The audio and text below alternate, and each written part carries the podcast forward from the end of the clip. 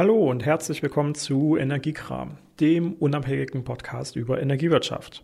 Mein Name ist Carsten Eckert und heute geht es um Smart Cities.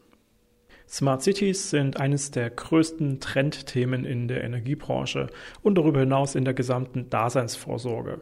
Im Rahmen der Daseinsvorsorge übernehmen ja Kommunen und vor allem ihre Stadtwerke eine Vielzahl von entscheidenden Aufgaben im Alltag der Bewohner. Dazu zählen natürlich die klassischen Aufgaben der Energiebranche, aber auch der Wärmeversorgung, der Abfallentsorgung, darüber hinaus der öffentliche Nahverkehr, aber auch das Bäderwesen, Bibliotheken und kulturelle Veranstaltungen.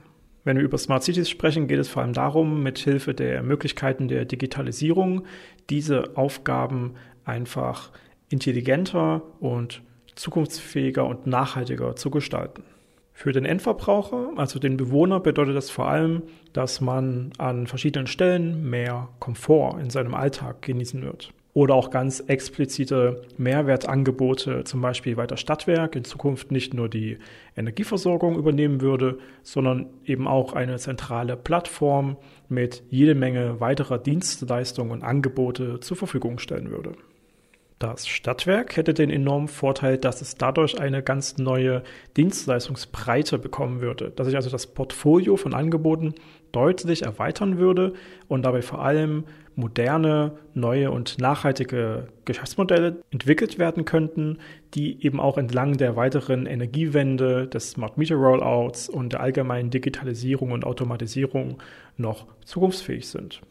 Die Stadtverwaltung, also die Kommune selbst, würde auch verschiedene Vorteile gewinnen. Einerseits geht es natürlich darum, die Attraktivität der Stadt deutlich zu erhöhen, weil es jetzt eine Vielzahl von neuen Angeboten gibt, die die Stadt lebenswert machen, die den Alltag dort leichter machen oder die eben an der einen oder anderen Stelle auch Geld reinbringen könnten. Eine zentrale Mobilitätsplattform in Verbindung mit einer Einzelhandelsangebotsplattform könnte zum Beispiel den ganz konkreten Umsatz des Gewerbes vor Ort erhöhen und damit zum Beispiel auch die Gewerbesteuer, während gleichzeitig die dort teilnehmenden Unternehmen vielleicht eine kleine Nutzungsflatrate oder Gebühr bezahlen würden. Es bietet sich also an, dass die Stadt oder zumindest das kommunale Stadtwerk hier direkt als Plattformanbieter auftreten würden. Es gibt immer wieder Untersuchungen, dass die Stadtwerke besonders hohes Vertrauen der Anwohner genießen. Und schließlich würde ich meiner Stadtverwaltung noch eher Daten zur Verfügung stellen, als dass ich das gerne Facebook, Google, Apple und so weiter geben würde. Es läuft also darauf hinaus, dass Stadtwerke in Zukunft ein deutlich breiteres Angebot haben. Einerseits natürlich Energieprodukte und äh, Smart Home Angebote verkaufen, die dann zum Beispiel mit einem Versorgungsvertrag gekoppelt sind.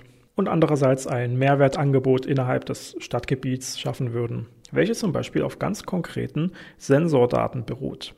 Solche Sensordaten könnten jetzt zum Beispiel Umweltdaten sein, also Emissionsmessungen oder Lautstärkemessungen, die natürlich ein wichtiger Indikator für die Qualität des Lebens in einer Stadt wären. Darüber hinaus Zustandsmessungen, zum Beispiel in äh, Leitungen, in Wasserleitungen und Gasleitungen, die noch vor einem Defekt darauf hinweisen könnten, hm, hier verändert sich gerade das Material oder das Fließverhalten.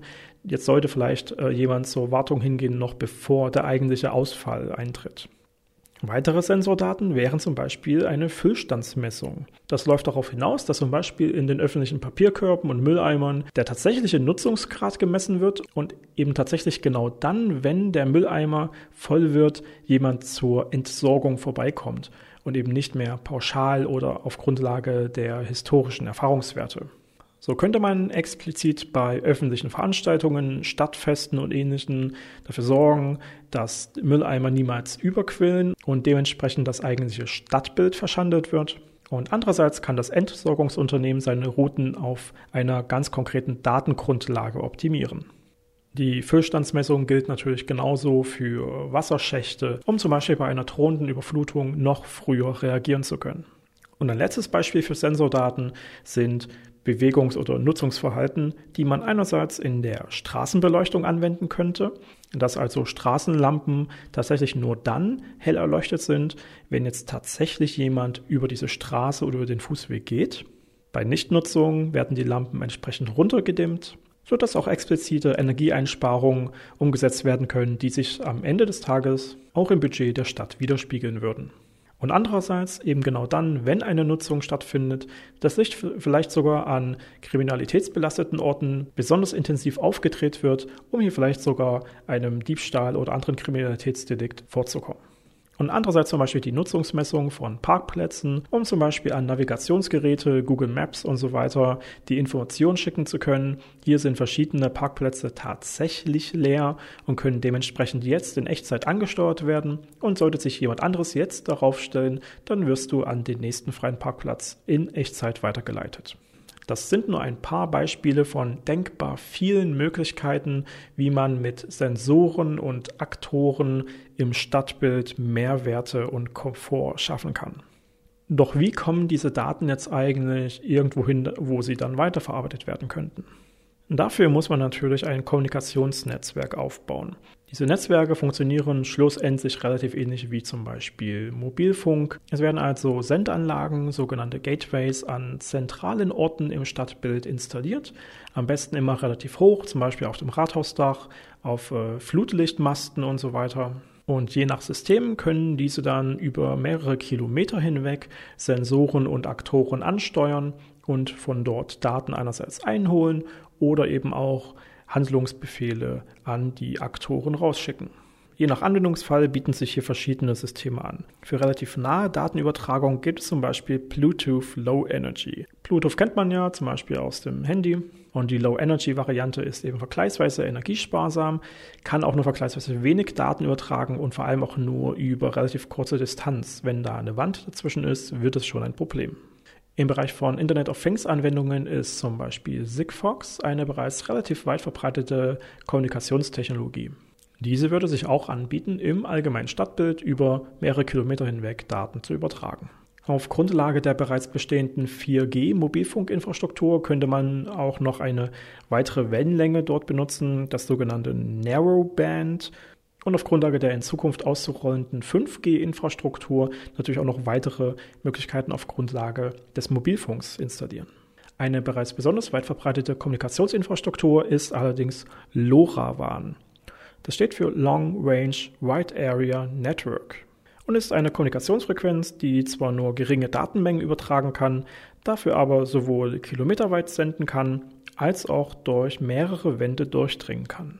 Verschiedene Hersteller sind sich einig darin, dass man sagen kann, LoRaWAN sendet im Prinzip so weit, wie man sehen kann. Das heißt, wenn man ein Gateway zum Beispiel in 5 Meter Höhe installiert und man relativ freie Sicht hat, dann kann man schon mal bis zu 8 Kilometer weit senden. Für die meisten Städte sind dementsprechend 5 bis vielleicht 15 solche Gateways komplett ausreichend, um das gesamte Stadtbild mit einem LoRaWAN-Netz auszustatten.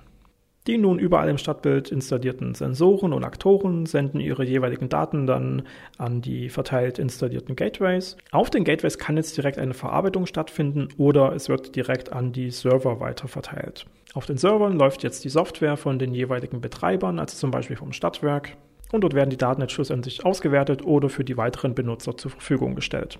Städte, die sowas schon umgesetzt haben, sagen, dass man ein erstes kleines Projekt für weniger als 10.000 Euro angehen kann. Dementsprechend sollte sich nicht die Frage stellen, hm, macht man das, sondern wie macht man das? Welche Partner sind die richtigen, um so ein Projekt anzugehen? Hat man jemanden für die Kommunikationsinfrastruktur? Hat man Partner aus dem universitären oder Forschungsbereich?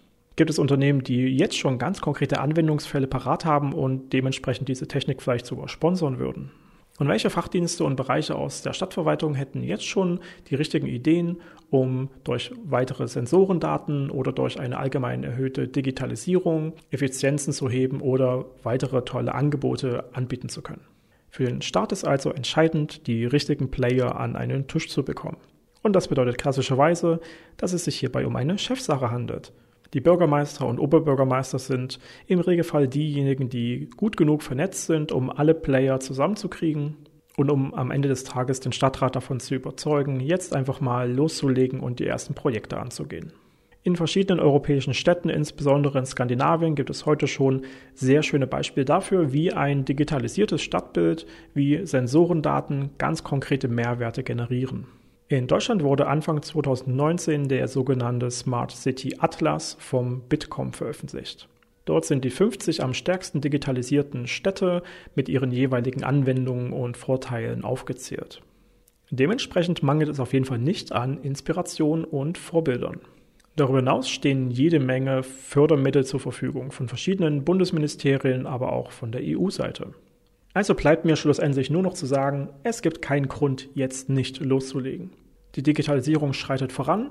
Verbraucher sind es gewohnt, nur noch auf ihr Smartphone schauen zu müssen und von dort aus den Großteil ihres Alltags steuern zu können. Dementsprechend freue ich mich darauf, dass es in absehbarer Zukunft jede Menge spannender Smart City Projekte geben wird, die eben nicht nur die Energiewirtschaft, sondern die gesamte Daseinsvorsorge auf ein neues Level heben werden. Das soll es für heute gewesen sein. Mein Name ist Carsten Eckert und bis zum nächsten Mal bei Energiekram.